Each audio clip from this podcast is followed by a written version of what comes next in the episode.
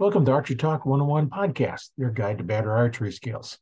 We'll bring you the latest tips, tricks, and expert advice, but that's not all. We'll also have interviews with top archers and industry professionals and reviews of the latest gear and equipment and much more. Hey, my name is Roy Canterbury. I'm your host today on Archery Talk 101, and we have Tyler on the show with us today, and we're going to talk about archery with him and see what's going on in his archery world. Welcome to the show. Yeah, thank you. Thank you for having me. Yeah, before we get started, I want to let everybody know where you can listen to it. If you want to listen to the podcast, you can do it on Spotify, and I think there's um, several other sites that get posted out to. Also, if you have access to Audible, it's on there. You can get that. And if you'd like to watch the video of our it are talking here. Uh, you can see get that on my YouTube channel, Learn to Fix It Yourself, or on archtalk101.com. They're out there. And probably the most unique way to do it is you can actually talk to us live while we're recording on the Arch Talk 101 Facebook group. So now you know where you can get us if whatever format you're seeing. There's a lot of other places in here, and we're just going to have a lot of fun talking about archery. So, Tyler, how did you get started in archery? That's always a question I like to find out everybody has a unique story, and I like to hear them.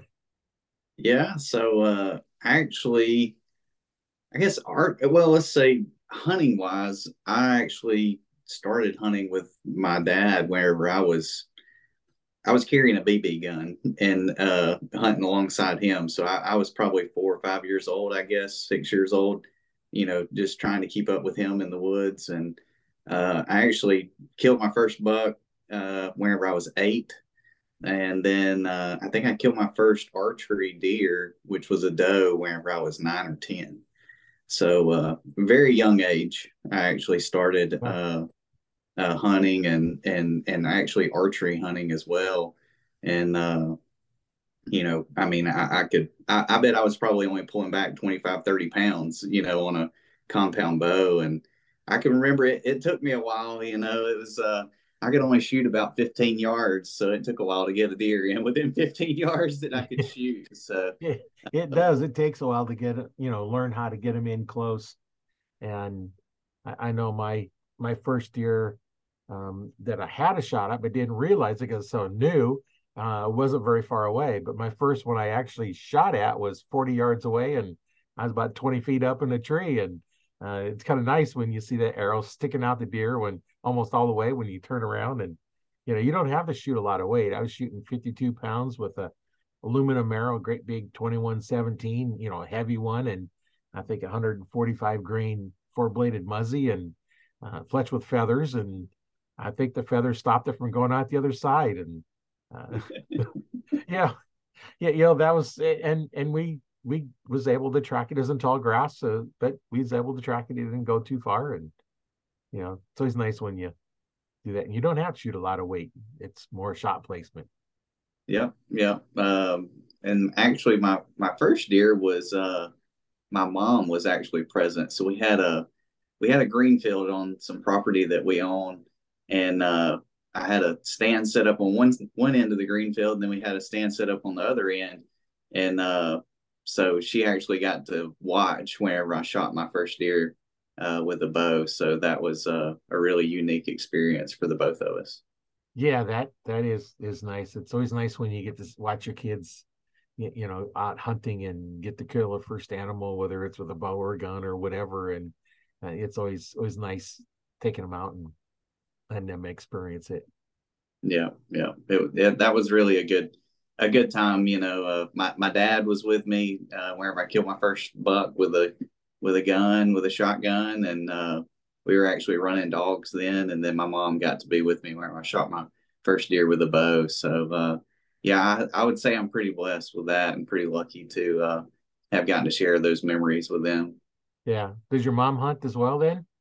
Uh, she's killed one deer. And uh, oh. the only way that was going to happen was uh, I was actually 15 and I couldn't drive by myself yet. So uh, I wanted to go hunting. So I talked her into riding with me because I only had a permit. So I was like, you got to go with me because I only got a permit. and I can't drive. so you got to go anyways. And we went, and on that same green field, we had a shooting house. And so we went and got in the shooting house and I put the, gun in her corner and I was like, You're shooting tonight. And she was like, No, I'm not. I'm not, I'm not shooting. I'm not shooting. And I said, Well, I guess we're just gonna sit here and watch. And so we sat there and watched, and there's, you know, the the field, you know, there's four or five deer came out, you know, and she was like, Are we like, we really gonna sit here and watch? And I'm like, When if you're if you don't want to shoot, we're just gonna sit here and watch.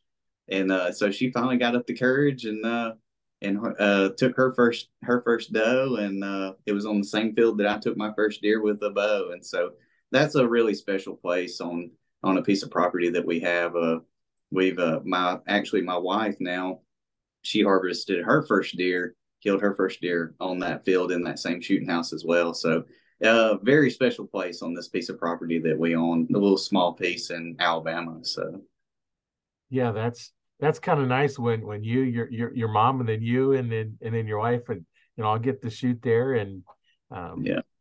you know and and kill deer out of it. It's that's nice place that you have and especially seems how you own the property so you don't have to worry about it being sold and losing your property and yeah. Yeah we we've had it for a long time. My my granddad owned it and my great granddad actually owned a lot more and you know just over the years it's kind of gotten chopped up between kids and passed down and passed down. And uh, eventually it got to my mom, and you know she has three other brothers, and they all wanted to get rid of it, but luckily she uh, held on to it. So uh, it's been a really nice place for us. Yeah, that's good. We can, you can keep it, especially when you know they get split up. Next thing you know, this that you know the history of your family is just now it's it's all gone because all the property's gone to who knows where and yeah kind of nice that she was able to keep it. Yep, that's not, yeah, sure is. So I imagine you have some other pretty cool stories about some of your hunting uh, trips. Now, what would be, other than you just talked about, you know, hunting with your with your mom, what else would be kind of your most um, memorable hunt? Um, probably most definitely the one with my dad. You know, my first year. But uh, most recently, we've actually, uh, me and my neighbor have, uh, I guess, since 2018, we've actually been uh, doing a lot of public land hunting, uh, strictly bow hunting, all public land, and uh, that's been a a good change in pace. You know, I mean, you you do, you know, we own property and stuff as well, and we've always hunted that property or asked permission and and I've always throughout my life, you know, my whole family's always hunted. So we've always had permission to hunt multiple places around and you know just had ample opportunity uh, we were you know blessed that way and and knew everybody that lived around us and used to back whenever I was growing up it was just no big deal you know you could right. hunt anywhere you know anybody you knock on the door and say hey we'd like to fix your fence and take care of your fence and cut your hay uh, for hunting rights. And they would say, absolutely, you know, we'd like to have some bales of hay for our cows and, you know, you're going to help fix the fence and absolutely you can hunt all you want. Well, over the years, that's kind of dwindled and we've lost this place or lost that place and can't hunt here anymore and can't go there. Well, you know, it's finally ended up to where really we've only got like a hundred acres that we could hunt at most. And so uh, me and my neighbor actually in 2018, I you know I said, hey, let's let's just take off somewhere and let's pick somewhere on the map and and take off and start public land hunting. And so that's what we did, and uh, it's been a fun. It's it's been a fun trip. We we got this particular area that we go every year, and we uh, tent camp and we stay for about 14 days and camp out of the tent. And my wife goes and we take you know four or five people with us, and it's all strictly bow hunting and uh, just that time spent together is is a good you know just kind of brings you back to wholesome you know with a hustle and bustle of everybody's working everybody's always you know in a hurry trying to get things done and this and that and the stress of every day. And uh, to be able to go away and get on some public property like that or even your private property if you've got some and just tent camp, get back in the heart of things and and settle down like that. It's uh that's that's what I enjoy the most and and doing that the most and you know, a particular story out of that was our first year that that we were there and we started doing this kind of deal. We went for our 14 day trip or 12 day trip. And uh, it was our first time at this piece of property and uh, this public, you know, property. And so we were trying to get our bounds about us. And uh, we had seen some deer and had some good opportunities, but never could close the deal on anything. And uh, this was early November, I guess. This was 2018, early November. And um, we went and hunted and came back and came back home, went back to work. And uh, me and my wife got to talking and it's like, what are we going to do for Thanksgiving? Well, it just so happened to work out that we went and did my family's Thanksgiving the weekend before Thanksgiving. And then her family was tied up doing something. And we were like, well, we, yeah, you know, we really don't have to go anywhere. And so we're both sitting here with these two tags, you know, like, well, let's, let's just go back and, and see if we can't get a, get a deer, you know? And so we take off Wednesday after work and uh, as soon as we get out of work, take off. Didn't even know where we were going to stay or anything. Just, I don't know, I guess we'll sleep in the truck or whatever, you know, we'll just go and see what happens. And uh, she had seen a particular buck in this in this area the trip before and she's like i want to go here this is the spot that i want to go to and uh you know get get me all set up and everything and so i get on my map and I start looking and looking around. I'm like, all right, well, I, I can go to this little area over here and kind of scope it out. Uh, you know, we didn't know the place real well yet. And uh, so I took her into her area. Well, she had actually went in on her own. Uh, it was an afternoon hunt. She had went in on her own where she saw the deer, uh, you know, the first time. Well, you know, me being me, I'm like, well, let me go in with you this morning and get you all set up and make I like to go in and help her at least get in her stand, you know, and and get her going up the tree and everything because we were hunting out climbers and you know how it is, just the hustle bustle of trying right. to hang a climber and pick a tree and all that stuff. Like I just like to get her in a spot and let her get going up the tree and then I'll go about my way. And so we get into the area and I did get a little bit turned around, which I had never been in there before. You know, I'm just kind of going off the map and what she's telling me. So we you know, got in there and I'm like, well, this ain't really where you want to be. You want to be over here. And, you know, the wind's doing this and the thermals are doing this and you need to be right up over here. And so I kind of changed her game plan a little bit and got her over and got her set up, got her on her way. Well, then I walk back to the truck and I, I get back to the truck. Well, I started the truck up and I start driving down the road and the phone rings. And she goes, I'm 15 yards from the truck. And I was like, what? and she goes, look at my flashlight. And she turned her flashlight on. And I was like, oh boy. I'm sorry. And she was mad. She was very upset with me. And uh, I had gotten turned around and just made a big circle and actually put her back. And then I walked all the way back and did a big circle all the way back to the truck. And uh, so, needless to say, she was very upset with me and very mad and I was upset with myself. And I'm like, look, you're just gonna have to deal with it. I'm hot. I'm sweaty. I'm, you know, like it's Thanksgiving Day, and you know, like just be thankful we're out here. and uh, so I ended up just going another direction. I'm like, I'm just gonna go and just look and just see what I can find. You know, she decided that she was gonna get down and make a move and all that stuff. And I was like, just text me or whatever whenever you get set back up. And so I go off into this area down the road from her a little ways. And uh, I start going in and I bumped a couple of deer going in. And, uh, it, you know, it already broke daylight by then, by the time I got going where I was going. And I bumped a couple of deer. And then uh, I got to looking at where they were. And I pulled up my map and looked on my map. And it, it was perfect. It was great. You know, like it, it set up good. The wind was right for where I was at and to access this little area. And uh, so I start kind of going down the ridge. Well, I, as soon as I poked off in the woods right there, it was just rub, scrape, rub, scrape, rub, scrape. It was just tore up all the way down through there. Picked out a tree, climbed the tree, and I finally get up there, you know, and it's just been one of those mornings where you're just like, is this even worth it? You know, like yeah. is this public land thing even worth it? This is a lot of, you know, like this is this is tough. And uh I probably sat there for an hour and uh sure enough, I had a buck come in, did exactly what he was supposed to do, got a shot off at him, and uh, you know, put him put him on the ground. He went run off, and I called her. You know, of course, I'm all excited now. You know, my whole day's just flip flopped all the way around, and uh, you know, just shot my biggest buck. You know, on public land with a bow, and uh, called her. You know, and she's all excited. Well, then we get down in there, and this buck had ran off the ridge and in the deepest hollow in the whole place, I think.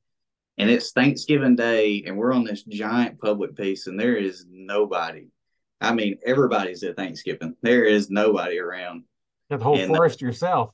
yeah, yeah. Fortunately, unfortunately, I'm not sure. Any other time we could have just went back to camp and just, hey, we need some help, you know, or whatever. But uh, yeah, that deer literally and physically almost killed us. Uh, I thought she was going to kill me in the middle of the woods because I put her in the wrong spot, and then we both almost died trying to get him out. So, but uh, it was awesome. That we we've had some great memories and great times at, at that place as well, and uh, it's just it you know it, it's amazing what bow hunting and hunting in general does uh, to bring you closer together, and you know as a family and I mean, it, it it'll test you too. You know, it'll it'll put you to the test, and and it'll also bring you together whenever you stick it out and and go through everything. And it, you know, archery hunting, any kind of hunting in general, you know, it's just uh, it it's willpower. You know, it's how much you want to put into it, and that's what you're going to get out of it. So that's what I enjoy about it so much too. Yeah, that that's that's kind of interesting. I've had days where you go out there and it just nothing's working right and uh, I know one time I, you know, I had I knew the exact path right to his public property, right, right my tree. I'd go in there many times. I'd go in, go straight to my tree, go straight to my tree. Well, I took a, a buddy of mine and we are going to put him up in a tree, so I walked straight in instead of going and turning and following my path. So we got him in there. I says, okay, I know where my tree stand is. I'm just going to cut straight over. I actually walked underneath my tree stand and didn't even know it. and now it's like and, and I know the area. It's like, okay, now I know I am north of my tree stand. I don't know where. So then I start hmm. walking back. It's like, now I know I'm I'm south of everything. It's like, okay, so let's just walk back out. So I walk back out to the trail because uh, I knew if I, I got my compass out, it's like make sure I'm yeah. not turned around. I got to walk east. If I go east, I'm going to hit a, a a road, a service road that they have in there. And once I get that, I go back to my. Well, I went back to my my car walked straight to my tree stand. And I was like, I walked underneath it. I walked right straight to it and right underneath it because I went in a different way. And, uh, you know, yeah. that thing's, you know, it happens once in a while. That's why I keep a compass in my backpack because you never know. You know, I was turned around and there was probably only 100 yards from the trail to the river. Yeah, so, I, I, do the same. I, I keep one in my backpack. I, I, I don't use it near as much as I used to anymore, but I really rely on my phone probably a little more than I probably should, but um, I definitely keep one in my backpack in case that thing goes dead or something or goes haywire on me. So, well, and if you don't have a cell signal, yeah, it's it's hard to you know you can't really do much because you know if your phone's not getting reception, you can't do anything with it. Yeah, yeah, it it definitely makes it a lot tougher, but I, I really feel like I was actually talking to a friend of mine about this uh, just uh, this past weekend. You know, it's like, I wonder how many hunters these days you could just put out in the woods and take their phone away from them and say, all right, I need you to go in there 100 yards and find that whatever that is. And they, they probably couldn't do it. Oh, yeah. Even if you get a map, say, okay, you need to go uh, 100 yards this way and then turn and go 50 yards that way and then make another turn, go 10 yards, and that's where it's at. How many people know how to count off steps to know when they've gone 100 yards? Yeah. You know, I, probably not very many. No, I, I know when I was in college, I took a, a backpacking orientation class or something. Anyway, one of the things they had us do is you take a known yardage, like for, for you know, archers, 20 yards, mm-hmm. and you're going to step off that 20 yards and step it off and count your steps. Now, you don't count every step, you count every other step. So if you start walking, um, you know, military guys, we always start well, the first step is always left foot. It's just been ingrained in us. We just always do it. So you're going to step at the left and count. When the right one hits, it's one, two, three. And I know that 11 and a half steps is 20 yards. Every time I've stepped it off, 11 and a half steps and I'm at 20 yards. So I know if I go 23, I'm at 40 yards, you know, so I can know, okay, I need this many steps, count them off and make your right turn. And then you're, you're going to be fairly close. Yeah. And that's something that, you know, something we should all learn is, is how to step that off. And, and I use that many times for stepping off. It's like, okay, where is 20 yards? I'm, I'm in, I'm over a field I don't know where 20 yards is at. I don't know where 30 and 40 is. I can't tell. And so I would step it off and say, okay, there it is. And I'd put a little marker down on the ground. It's something, you know, uh, you know, a little orange flag or, or a stick or something that I could see and, and then go out there and step it off. And, and I even had, well, the rope I had with me was, was 10 yards. It's like a 30 foot rope with me. And I had a loop on one end and I could loop it on the peg, go out. Okay. There's 10 yards, yeah. flip it off go out another 10 yards, 20 yards. I can mark them off. And then, you know, when if there's trees, then you you kind of learn how to yeah. judge them. And and, yeah. and, I don't judge at the ground, I judge straight across from wherever I'm at. You know, and you know, those those of us that are not depending on rangefinders. Um, well, that that was my first deer that I killed out of that green field. That's I missed like three or four, you know, before I ever you know, got one, and that's what I had to do. Uh, you know, because in the yard, you know, I would my dad would be with me or whatever, and he'd be saying, "All right, that's twenty yards," you know, or thirty yards or whatever it is. And then I got in the tree stand, I'm hunting this field, and I'm like, and I told him, I said, I don't know how far they are. And so that's what we did. We stepped. We didn't have rangefinders, so we just stepped it off, and uh, he put big rocks out there. And so he'd be like, "All right, this one's 15, this one's 20, this one's 25." This one's too far. If they're past this, don't shoot. well, that's one way of doing it, you know. yep. So it depended on what rock they were standing by. That's how far, you know, what I knew my yardage was. So. Yeah, and then now, of course, you probably know how to judge yardage a little bit better. yeah, a little bit better, but you know, I'm one of these guys again. I depend on that rangefinder a lot. You know, I uh, I'll get up in the tree and you know pick me a couple of spots out. You know, wherever I sit down, but uh, yeah, I mean, if you're going to be a bow hunter, you got to learn how to judge it too. You know, yeah. Take take your block and just roll it out there and start shooting at it. You know, and start trying to judge it. That's a good way. Or even archery tournaments. I don't know if any anybody on here does any 3D archery. You know, yeah, we've got uh, we've got several in the group to do 3D archery, and yeah, even if they allow range finders, um, you should never use your rangefinder until after you've made your shot. Yeah. Yeah. And it's like, okay, I made a good shot. It's like, okay, I was high. Did I judge the yardage too far or was it and then the range? Okay, yeah, I was I thought it was 25 and it was 28 or or whatever your, yeah. your ranges are. Yeah. Um, you know, use it to verify what you thought it was and, and make your shot first. Don't make your shot before um, you know, I mean, after you've ranged it, you know, range it with your eyes first and uh, one of the ways I do it is like if you're on a hill uh, and you're looking down at the trail, don't judge the trail. Find a tree on the trail and go straight up where you're horizontal to and judge that distance, and that works. That's what you want to shoot it for, and yeah, you know that that's that's the part that is sometimes difficult is understanding those angles because the uh, uh, the arrow only drops based on the horizontal distance it travels, not the vertical distance. You know, so you know, carpenters all know a three, four, five triangle. That's how you figure a right angle. And you know, let's say you're you're up in a tree, you're you're 40 yards up over the trail, and trail's 30 yards out, and then you're going to look straight down and you're going to judge it as 50 yards. So you don't shoot it for you shoot it for 30 because it travels horizontal. The arrow may travel further but it's only going to drop based on the horizontal distance. And same thing uphill as well. You know, it looks like it's further. You know, I had one that I, I knew was 20 yard range, but that deer looked like it was a good 50 yards. you know, because I was so high above it. And you know what? I shot it for 20 and I got it. but it was a yeah. simple target. It was like you're, you're, 20 yards. Normally, you got a good sized target, but when it's that small because that far away on your eyes, it looks like a small target. So you got to aim for a smaller target, and that's why I always use practice with one inch circles.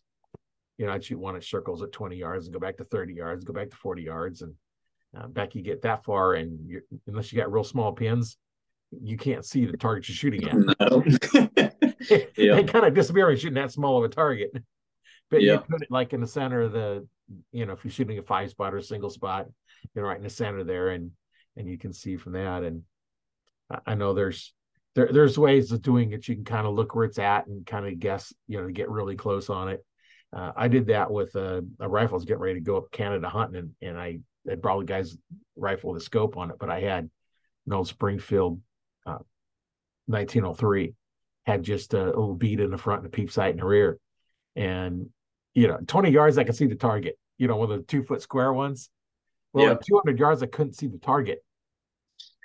So it, it, disappeared. The pin covered it and and then some because it wasn't really designed at shooting a two inch, know, two foot square.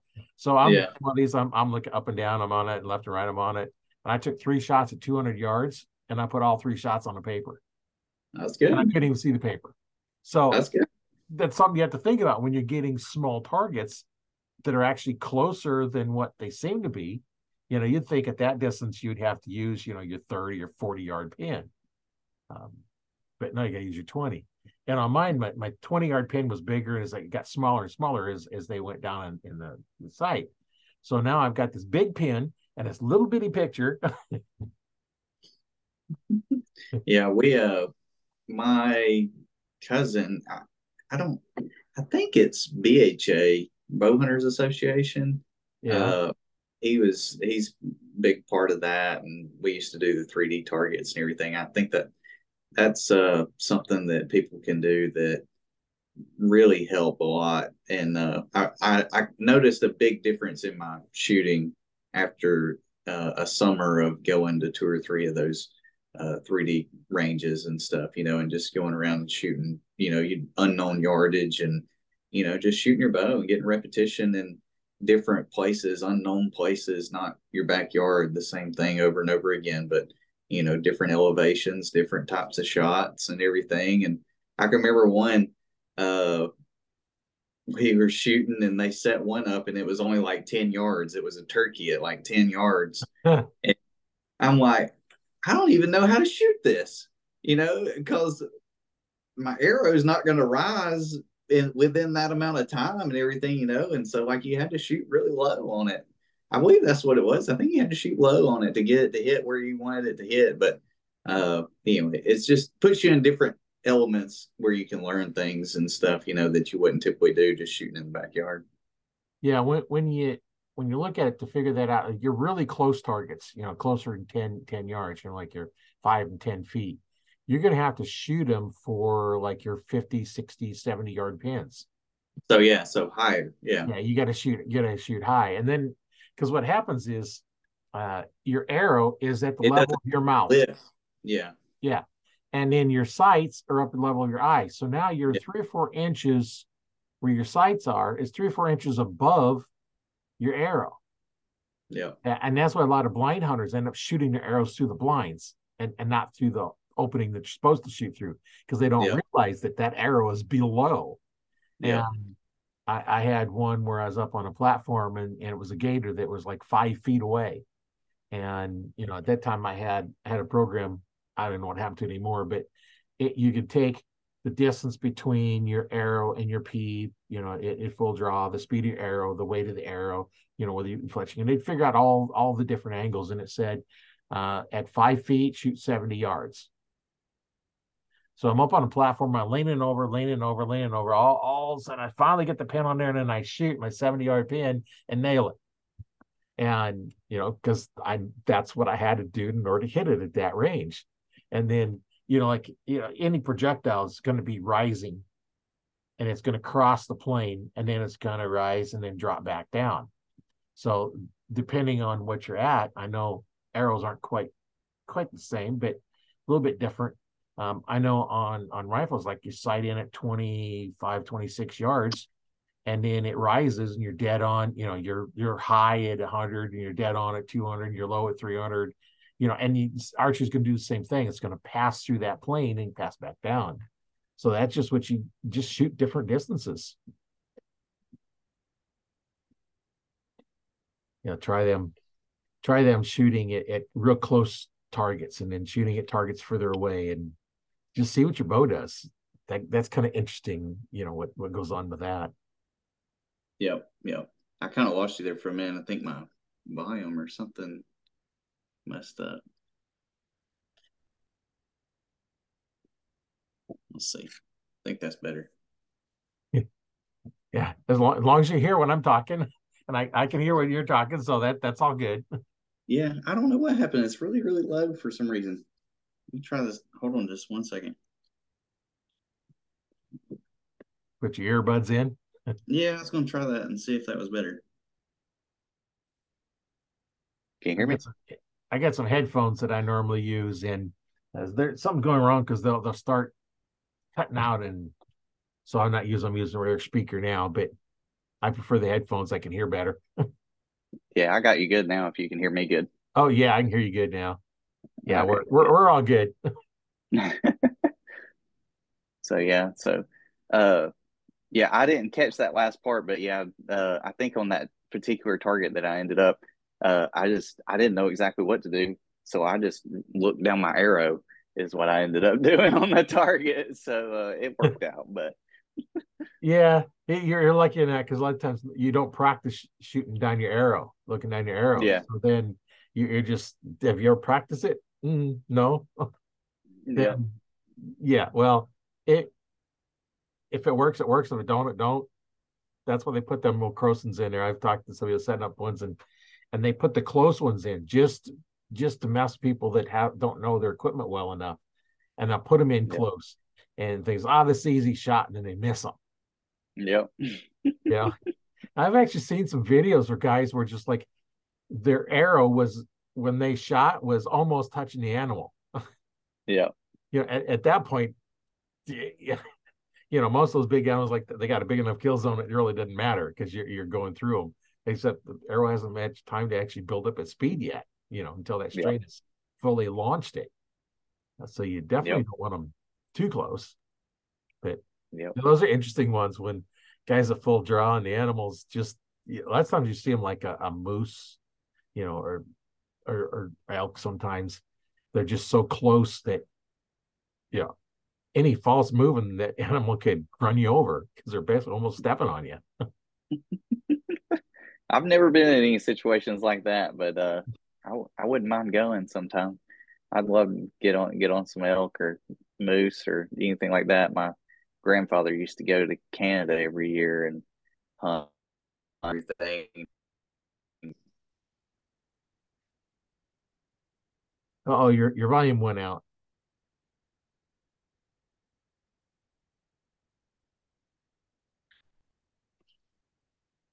Yeah, your your your volume cut out for some reason.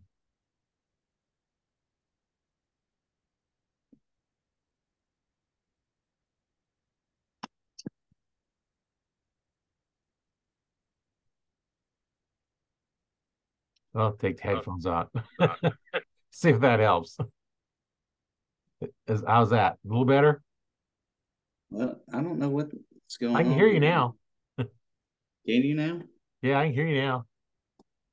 It's kind of weird. All of a sudden you're talking and just went quiet. There we go. Can you hear right there now? We go. I don't. Yeah, I don't know oh. what keeps going on. Yeah. Technology, man. That's what I told you. We just need to get rid of it and then hey, go go back the way it used to be, you know, just uh, no no technology. Pull so, up the dial up phone and you just spin it around and yeah. Yeah, the old dial phone. There's right some of us that don't don't remember them, but of course I'm old enough to know know those. Yeah. Remember when there was pay yeah. phones and um you know you put a nickel in it to make a phone call and hey, you never dropped a call unless the line no. got busted. it was all wired. Yep. And, and then you could uh, sometimes you could hear other conversations. Yeah. Because there'd be crosstalk between the lines. and and you hear somebody else's conversation. I don't know if they can hear yours or not, but it's like hearing somebody else talking and wasn't a party line and yeah.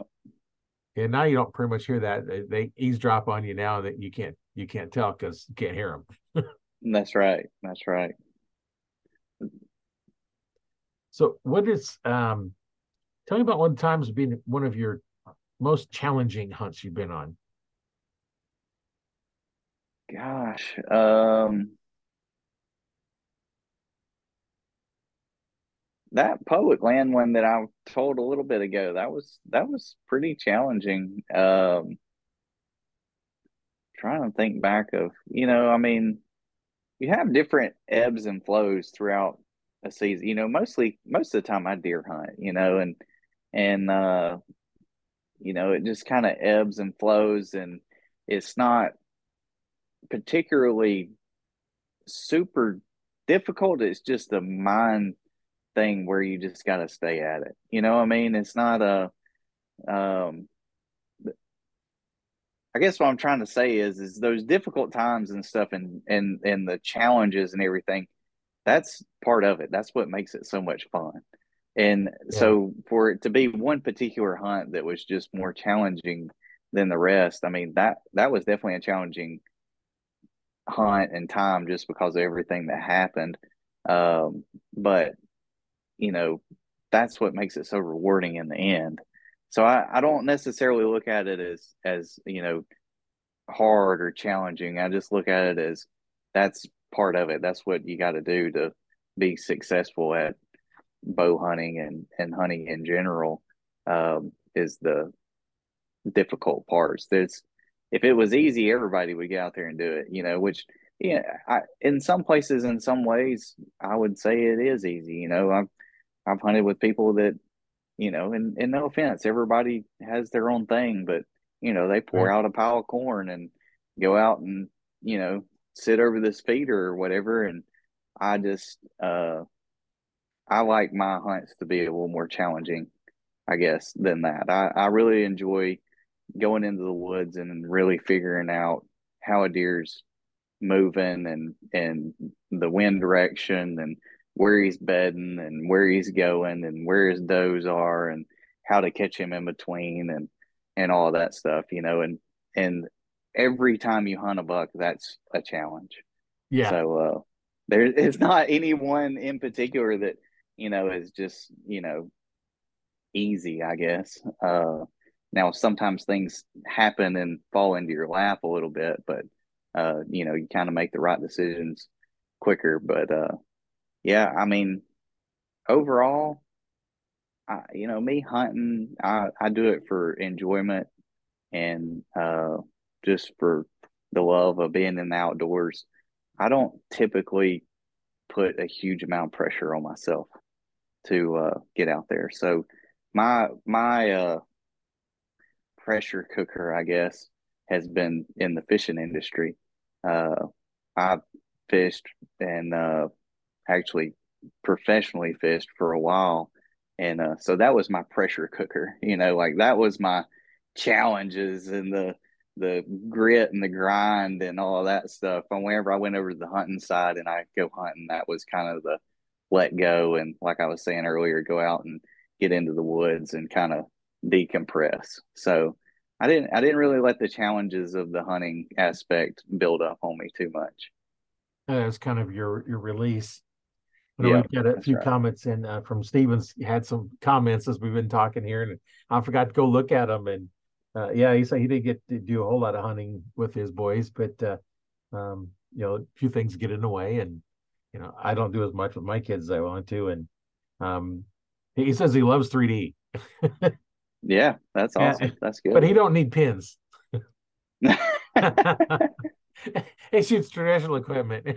Is a recurve? Yeah. Yeah, yeah. Awesome. So you don't need pins. It's like okay, I I've got a recurve, but I don't shoot it enough to, you know, feel like I could actually take it out and go hunt with it because I I don't spend the time practicing with it in order yep. to do that. So, you know, I'm going to go out with the best chance I have in arch equipment, you know, with with with my compound.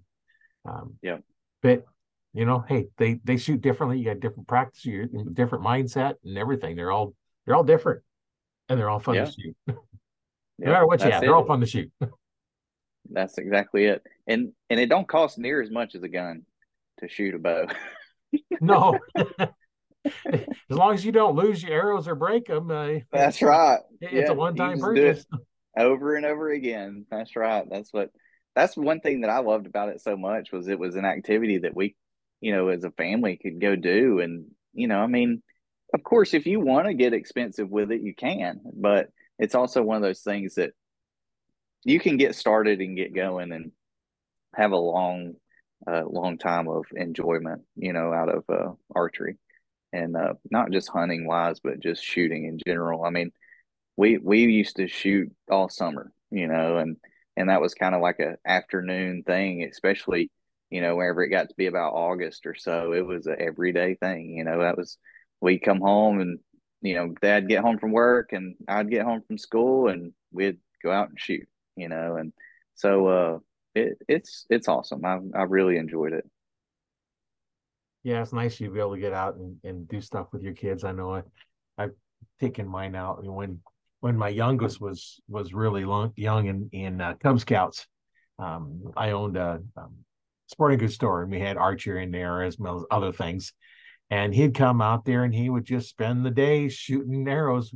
He'd have like 30 or 40 arrows that are just mismatched and you know ones that were broke cut down to fit him. And you know he would just sit there and shoot for hours and and and just shoot and have a lot of fun. And um you know that that was that was kind of fun. And yeah and then uh one time i had his cub scout uh pack come up and shoot in the range and introduce them to archery and let them have fun. And you know it's it's, it's kind of fun you know doing that kind of stuff for them and and you know my my oldest he he did some shooting and you know there's been oh probably 20 years ago now he, he got his first robin hood.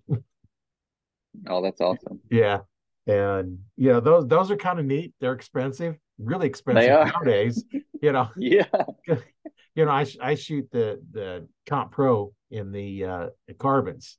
So those are the 1000 straightness. Those are the most expensive ones you know that that you're going to be getting is is that straightness in there. And Yeah. you know I've i have found and proved many times that the straighter the arrow the tighter the groups. Well, yeah. even when i had aluminums you know i buy a new dozen arrows for hunting season get them set up. My groups are really tight and by the end of the the season before it's next time for hunting season again i've expanded out to be you know instead of able to keep them in the x now then they're in, in i can keep them in the white you know on Yeah. spots you know i i can keep them in there. And then new arrows and it just tightens up. And i had a friend of mine uh, he was shooting one of the Bemans i think three thousands or something like that. And and so i said jim try try these. You know i f- fletched with feathers they're the same draw length so they'd work just fine and amazing how much tighter his groups was you know just by shooting a straighter shaft And, Yeah, yeah. That uh, Robin Hood one is one of the. It's one of those things that you're. I've never been so excited and so disappointed at the same time. Yeah, I've, I've had a few of them, and um, actually, I did a, a video one time where I showed the difference in quality of arrows, and I showed one of mine that I'd done at seventy pounds, you know, from twenty yards away, and Yeah. you know how far it went into the arrows, the good quality shaft. Then I had some other ones, the cheaper ones, you know, like you get at Walmart, and it's amazing that they went about twice as far into the shaft. wow. And I'd venture to say I don't know who shot that one, but they probably weren't shooting 70 pounds because a lot of people don't shoot 70 pounds. Yeah. And so it was less weight and traveled further through it. And that's just difference in quality of, of arrows. Yeah. It makes a big difference for sure. Uh, your whole setup is uh is vital to to being accurate. That's for sure. Well, and things that you can you have to look at too is um, when you're setting your your bow up and you're shooting for a while, and then as you've shot for a while, has your your string started stretching a little bit more? You know, is it starting to wear out? Um, you know, things to look for is you know your, your peep always lined up, and now it's not lining up anymore. You know what's what's changed, Well, it's probably gotten little stretched just a little bit. Um, you know, so there there could be, you know, a strand that's actually broken. And and now it's that's weaker and turns them and and you know, or it's just um you know, the temperature can affect it. You know, so Yeah. you set it up, you do a lot of shooting in the summertime when it's, you know, 80, 90, 95, 100. Your bow's going to act differently than if you're shooting when it's 30, 40, 50 degrees out. So things are going to work differently. So that's, that's, Yep, that's- to, to look at too. Yep, it's vital to to to to do it in all conditions. You know, like you know, but it's you got to practice all conditions and uh, make sure that you're ready for whatever happens. Yeah, the one condition I prefer not to practice for is in high winds. yeah, I, I I don't like hunting wherever it's like that. Anyways, it is it doesn't seem like I see much wherever it's blowing really really hard. I'd rather just you know hang out at camp for a little while for that day. Yeah. well, and what I, I've seen is when it's been blowing really hard like that, the only time I see a deer, they're running. Yeah, They're running at top speed. Yep. Yeah. Uh, they're trying to find some place out of the wind, you know, where they can hear and see, and then something spooks them, and and they're they're just gone. And so, I what if it's that high high winds? I, I'm not I'm not going out just because it's you're not going to see anything. And I've been in trees where it wasn't a real big one, you know, maybe um, you know, 12 inch diameter or something for a small, fairly small tree. And that wind was blowing hard enough. I was waiting for it to calm down so I could let go of the tree stand. You know, I got my bow sitting there and I'm hanging on the tree stand because it's blowing me around so much. I got my safety belt on, but still I'm hanging on. They're like, That's- okay, there's no way I could even take a shot, let alone yep, I couldn't even get down because it was blowing so much. And and it wasn't that when I got in the tree, it just picked up and uh yeah, um yeah, get out of the tree. No. Does that. Get on the ground. That- yeah. That's that's the all natural uh roller coaster ride there. Yeah. I'm I'm not real fond of roller coaster rides anyway, especially when I'm tree strapped strapped to the tree and I can't get down because it'd be bouncing around and you know, unless you have a lineman's line where you can keep you hooked to it, you you've got to unhook and now that Yeah. you bounce around and yeah, you just stay there till it calms down. You know, around here in Nebraska, when it starts getting dark, you know, more the wind will calm down. So worst case, you wait till it gets dark and wind calms down, and then you get down at your tree stand and say, I ain't getting up that one again. Yeah, that's right. so where do you do a lot of 3D shooting now or just backyard or Yeah, I not as much as I used to. I I used to uh like I said, we used to do it all summer and uh now it's uh a lot busier than I used to be. Uh work and owning businesses and you know, wife and all that stuff. It's just I don't get to do it as much as I used to. Uh nowadays it's you know, that August, September time frame I try to get out in the yard and and you know set up a couple targets and climb up in the tree and you know at least put ten or twelve shots in, you know, two or three days a week or so, just to yeah, kind of get prepped and get back in the rhythm of things. Uh, I I don't like. I I I do not like just picking up the bow on opening day and hitting the woods. I just don't. I don't think that's the ethical thing to do. I don't think that's the right thing to do. So definitely trying to put in a couple of those reps in some of those reps at least, you know, a month or two months ahead. You know, I mean, I've been shooting the same setup for five years now, you know, four or five years now. And so, you know, it, everything's pretty well the same. It's not like I'm changing a bunch of stuff every year. Yeah. So if I get, you know, four or five weeks of reps in, I feel pretty good about it going into the woods. So, um, I don't get to shoot near as much as I used to, but I, I would like to get started back. Uh, I uh, am definitely am making a vow this year. I've made it with my neighbor that he's always, you know, ready to go in September and stuff, and I've always still been fishing. And uh, so this year I, I went with him the first of October and kind of got the itch going a little earlier, Yeah. you know, and so so I made a vow to him this year that I'm I'm going to keep it going and and we're going to go do some scouting in February and you know late late January, February, March, and uh, maybe do some turkey hunting and stuff too this spring. So, uh, you know, just try and keep in the reps and and you know maybe start shooting a little more uh, throughout the summer too. So, uh, I, I made that little vow to him this year. I'm going to try and keep it. try and try and keep it, huh? Yeah, I don't know those those fish get going. It's hard on me. I, I got to go chase them. yeah. No, when the fish are biting, it's it's kind of nice to be out there. When they're not biting, then yeah, it's not quite as much fun. But it's nice to sit there, and I've done that. Been on the water, fish with a buddy of mine, and and, and I didn't even put the hook in the water because I was afraid a fish would actually get snagged on it. I just wanted to sit there and relax. You know, he was out Yep. there bass fishing, and like, you know, I'm just sitting here in the front. You know, give me a little snack to eat, and just sitting here and and drinking some water or something, and and just relaxing, and that was that was good enough. You know.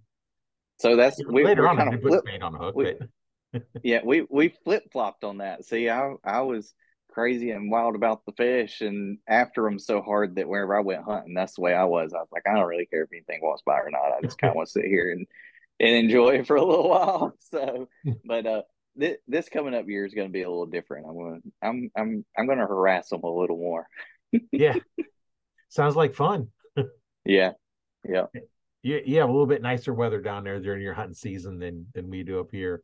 Although it's been pretty nice, you know, last few, last few days it gets really cold and then warms up, and Yeah, we uh that's I, I always so I lived in Alabama for most of my life and uh moved up to Tennessee about seven years ago. And uh that's why I always told my neighbor, I'm like, it, the Tennessee season messes with me because you know the the peak of the season is mid October through mid November. Well, the peak of the season in Alabama is not until January, you know, and and so I would, you know, I'd really start getting into hunting about the end of November, December, because I'd be finishing up fishing and all that stuff. Well, here it's done and over with, you know, and I would get all fired up about hunting. I'm like, let's go hunting, let's go hunting. He's like, that's over, man. We're like, we're done. and so, uh, so yeah, so I'm trying to get my transitions going a little better, you know, trying to get transitioned a little earlier, but I am going to Alabama uh actually leaving tomorrow afternoon and uh going down to meet up with my cousin and stuff and uh getting back down there and hunting a little bit this next week so looking forward to that yeah, you gotta let us know how you, how it turns out. yeah absolutely So you mentioned that you've got some businesses. What what is that that you own? Uh it's actually in the fishing industry. I own a, a tackle company called Omega Custom Tackle. Um we sell jigs and spinner baits and buzz baits and stuff like that just uh all sorts of different fishing tackle. And uh then I work for this company here, this uh, Sniper Marine, um, and it's uh, actually in the fishing industry as well. So uh, kind of that's my two main main deals right now, and uh, they keep me pretty busy. So Yeah. Yeah, what I can do is I put a description um in the description I'll put a, a link to them so people can find Yeah. it a little bit easier and, and absolutely, that'll that'll help out too because it's like hey I want I want something tackled and I, I know um uh, back when I had my store we would tie on what one of the guys called poofa balls but what we'd take is we'd take the skirt material for making bass jigs yep, which is real similar to ones that you use for that, but it's a little bit different. And they got multiple different colors. And I Mhm. take like four pieces about three inches long and wrap it around the string and then tie a real tight knot and then pull on them and cut them and they flare out, make little form little balls on them. Use those for string Yep. sounders back when the the Novas were the Nova bows were the PSE bows to to have and and we'd put those on all of them just just something extra. You couldn't price Yep. compare because you know, you go to Walmart and they would sell them, and all these other places would sell the, the Nova bow. And why would you buy it from me? Well, one, it come with a release, it come with six arrows, it come, um, you know, with the string signage designer, it come with shooting instruction, uh, you know, it come with all this other stuff, you know, for roughly about the same price. So you couldn't price compare because you got more out of it. you know, and back then, you Yeah. know, it's like you buy the bow from um somebody else and bring it in, want me to set it up, I'm gonna charge you 40 bucks to install the rest in sight. Yep. But it's set up- right. It's set up correctly. you know, Instead Yep. of just bolted on, like you don't know how to set them up. You know, I could eyeball Yeah. them closer than most people and set them up. You know, that even with some of the jigs. You know, I've done Yeah. it so many times that I knew exactly what to look for, line them up. It's like, okay, there it is. And you, you'd stick it on the little tools you, you, for adjusting them. It's like, yeah, pretty darn close. Just my eyes. Yeah. Yep.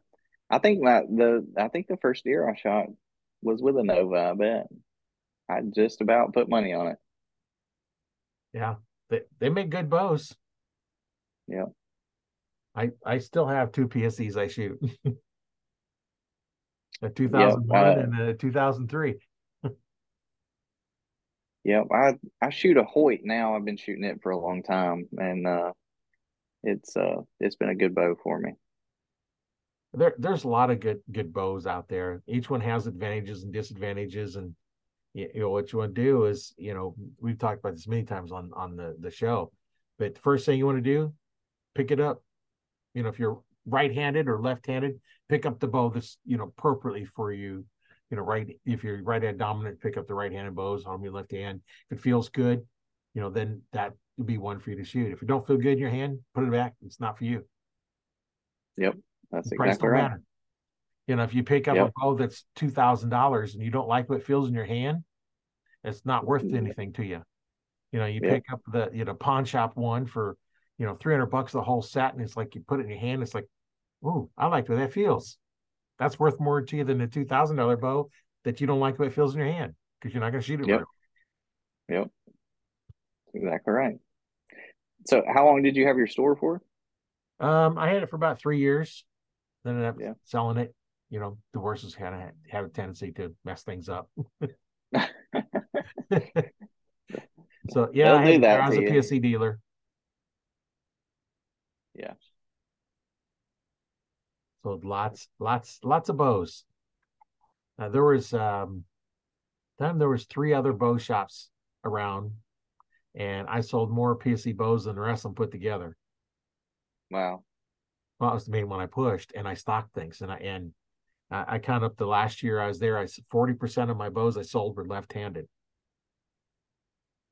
Wow. Oh, because you 40% had the population is not left-handed because I stocked them.